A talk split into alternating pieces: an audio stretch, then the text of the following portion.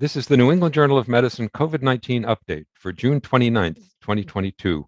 I'm Stephen Morrissey, managing editor of the journal, and I'm talking with Eric Rubin, editor in chief, and Lindsay Baden, deputy editor. Eric and Lindsay, last week we talked about vaccines for young children. And of course, we've already been vaccinating older children for a while with BNT 162b2, the Pfizer vaccine, which has been authorized for those 5 to 11 years old since last fall. So we do have some experience with vaccination in this age group, but it's important to keep in mind that the early studies that served as the basis for the authorization of the vaccine were all performed at a time when early viral variants were circulating. So, how have children who received vaccine fared more recently? Today, we published a real world effectiveness study that addressed this question. How did the study work? Steve, this is another study from Israel, which used medical records of patients cared for by the largest HMO there, a group called Clalit. It was an observational study of children in the 5 to 11 age group who were vaccinated starting in late November. The study was run in a way similar to other studies performed by the Clalit group. Each vaccinated child was matched using a number of criteria with an unvaccinated control. During the study period, children were tested when they had contact with an infected person or when they applied for what's called a green pass, which is a certificate which was being used in Israel that would allow people to participate in international travel or in cultural events. Children were followed through the beginning of January when the testing protocol changed, and therefore they stopped the study. And because of that, we have a relatively short follow up time. The investigators looked at two periods, starting two to four weeks after the first vaccine dose and starting one to three weeks after the second dose. So, Eric, I think this type of work highlights the speed with which we need to make insight in relation to COVID. Providing insight within weeks of receiving a vaccine and looking at breakthrough infection subsequently is an incredibly short period of time. However, something that we've all had to come to terms with in the setting of COVID is the speed with which we need to make observations and therefore how to look at data as early as possible to provide insights to make better informed clinical and public health decisions. And our colleagues in Israel have really spent a lot of time looking at this type of methodology to help us inform our decision making. I think that's right, Lindsay. But this study points up some of the issues with collecting real world effectiveness data. The study was based on a testing protocol that was being used in the community.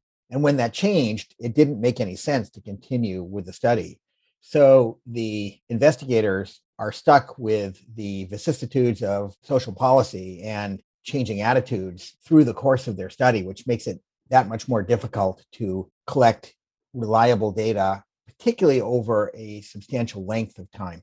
So, given all of that, what did the investigators learn? The study included more than 90,000 matched vaccinees and controls. A single dose of vaccine produced very little protection, with an estimated effectiveness of about 17%. This rose to slightly over 50% after the second dose. These values were similar for asymptomatic and symptomatic infection. However, there did appear to be a slightly higher rate of protection of younger children. So, what did we learn? First, as we already knew, any real efficacy requires a second dose of vaccine.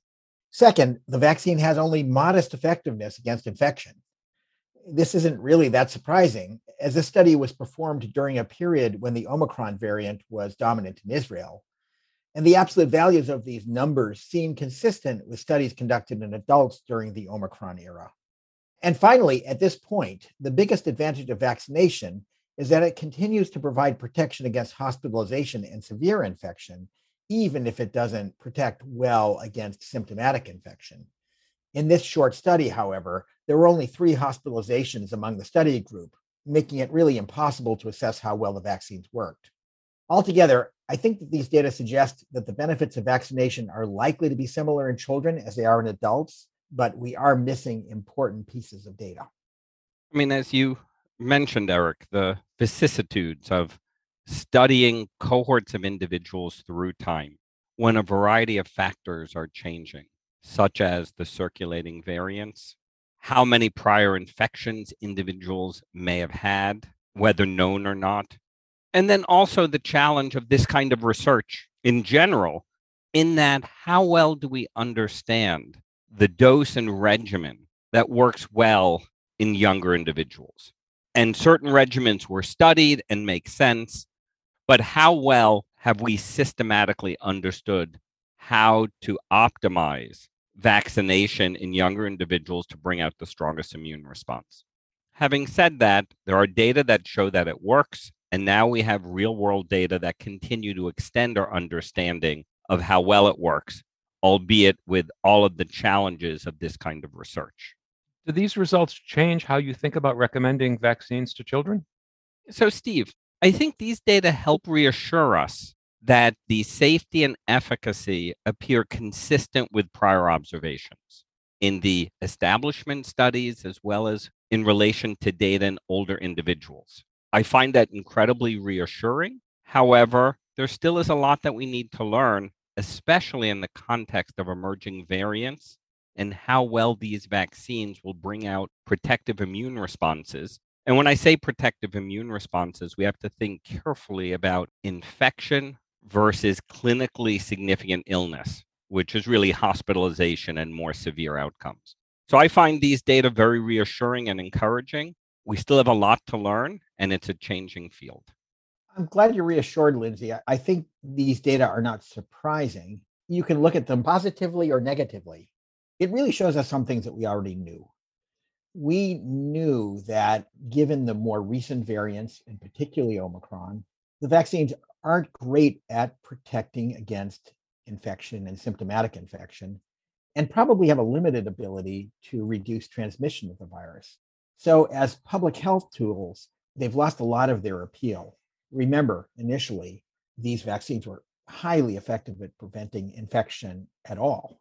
But on the other hand, the benefit for an individual in protecting them against the severe infections that you were talking about is substantial. And so these vaccines can continue to save lives, even if they aren't so highly effective at limiting the outbreak itself. But Eric, I think that is challenging how we think about our goals. As we've discussed previously, there are four coronaviruses that circulate as routine colds that many, if not all of us, have had at least one, and none of us cared about. Might SARS CoV 2 become the fifth? And how do we transition from trying to stop transmission to accepting that it is a background cold virus, but we avoid severe illness?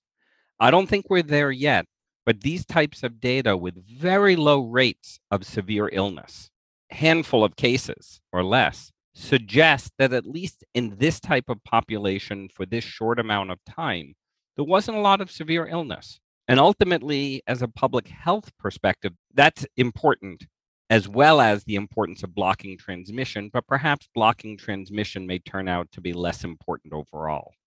I'd also like to talk about a second study we published today that looked at how long people infected with the Omicron variant continue to shed virus. So, how did this study work and what's the takeaway from it? Well, first, it's important to remember that the way we follow infection is generally by using quantitative reverse transcription PCR, or which we usually just call PCR, which is a method of measuring the amount of viral RNA. Measuring RNA is pretty straightforward, and many clinical labs can do it right now. But it doesn't necessarily represent the amount of infectious virus. Actually quantitating virus is far more difficult, and only research labs are equipped to do that. But virus could be a better marker of the ability to transmit infection. In this study, the investigators recruited patients, about half of them infected with the Delta variant and the other half with the Omicron BA1 variant, and followed them longitudinally. Almost all of them were symptomatic, and none were on antiviral therapy. About a quarter were unvaccinated. To summarize a lot of descriptive data, about half of the patients were PCR negative by about day 10, and almost all were negative by day 20.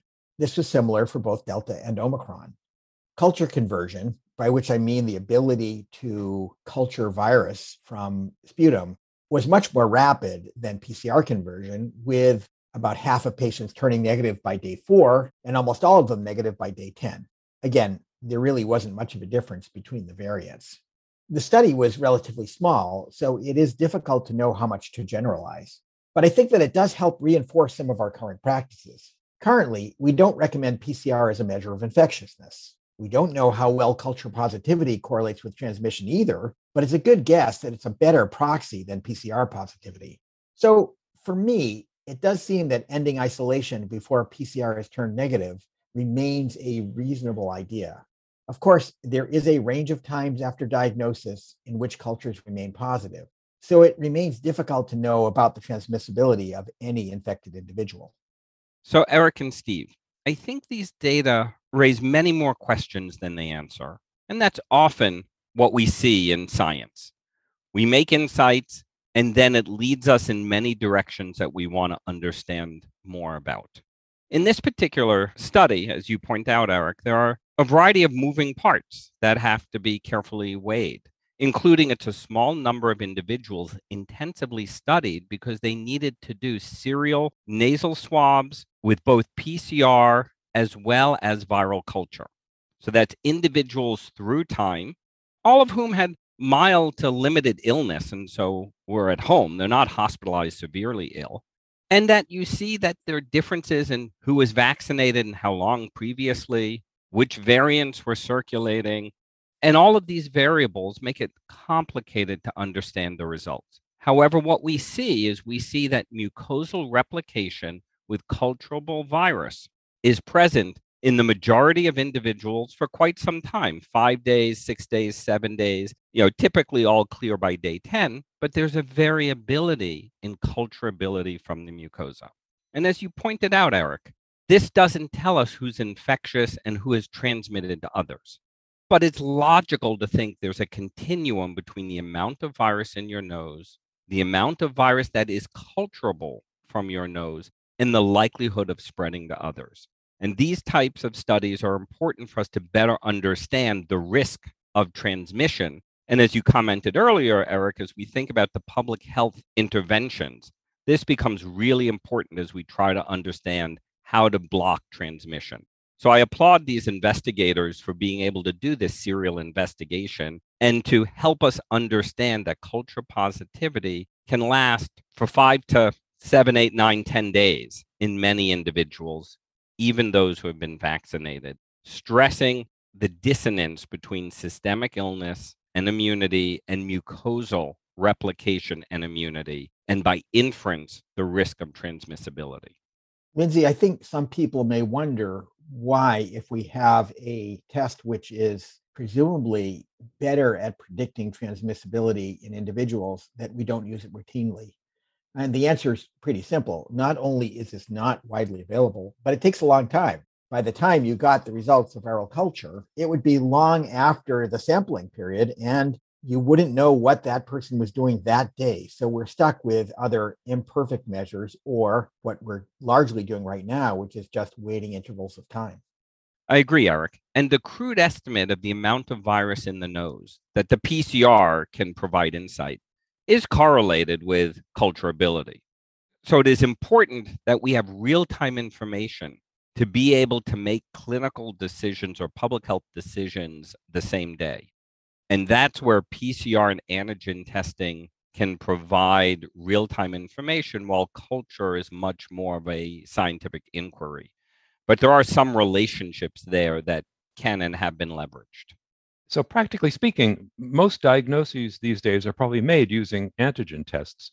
I realize that there was no antigen testing in the study that you're talking about, but more broadly, how do you think that antigen testing might be used to limit transmissibility? So, Steve, that's something we've been talking about and utilizing in our public health response to different degrees in different communities. What I mean by that, and as I was just suggesting, the amount of virus detected by PCR does correlate with culturability. The higher the virus in the nose, the more likely it's culturable. There also is a relationship between the PCR positivity and antigen tests being positive, with antigen tests being less sensitive than the PCR tests. Therefore, there is a relationship with the antigen positivity the viral load and the likelihood of culture positivity. So, in that sense, it's very attractive to use antigen tests as a proxy for the likelihood of contagion.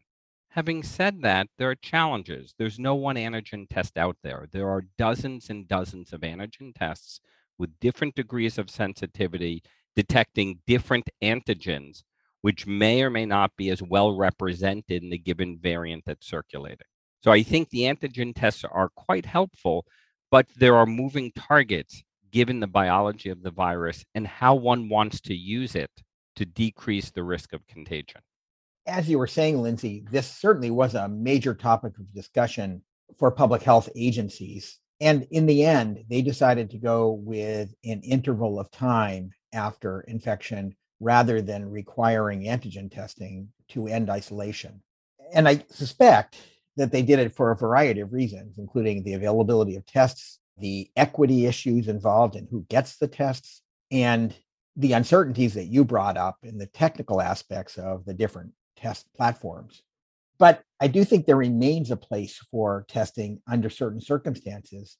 A lot of the patients that you care for, Lindsay, who are immunocompromised, we don't really have any good yardsticks to use for those folks. It's probably a good guess that antigen tests, which are less sensitive than PCR, are likely to be pretty good predictors of transmissibility. So, especially given the rapid turnaround with these tests, their relative low cost, it does make sense to be thinking about using these tests under certain circumstances, even if they aren't broadly recommended for the population as a whole. Eric, your point about ease of use and point of care is invaluable in that I can have a PCR test done through the hospital or my doctor's office, done early in the day and get the result at the end of the day. And that's pretty quick. The antigen test allows me to do it within 20 minutes of an interaction, such as with family, friends, or those who may be immunocompromised. And I think that our strategy to limit transmission needs to include full vaccination, use of monoclonals in preventative settings that make sense, and then testing both in general but at point of interaction to protect those who are most vulnerable. So I do think rapid antigen tests have a very important role, but it's not going to be a one size fits all. The rapid tests have certain characteristics that are very advantageous and should be leveraged in situations where it can decrease the risk of those one will be interacting with. And that's something we have to think about as we, as a community, look to minimize spread to those who are most vulnerable. Thank you, Lindsay. Thank you, Eric.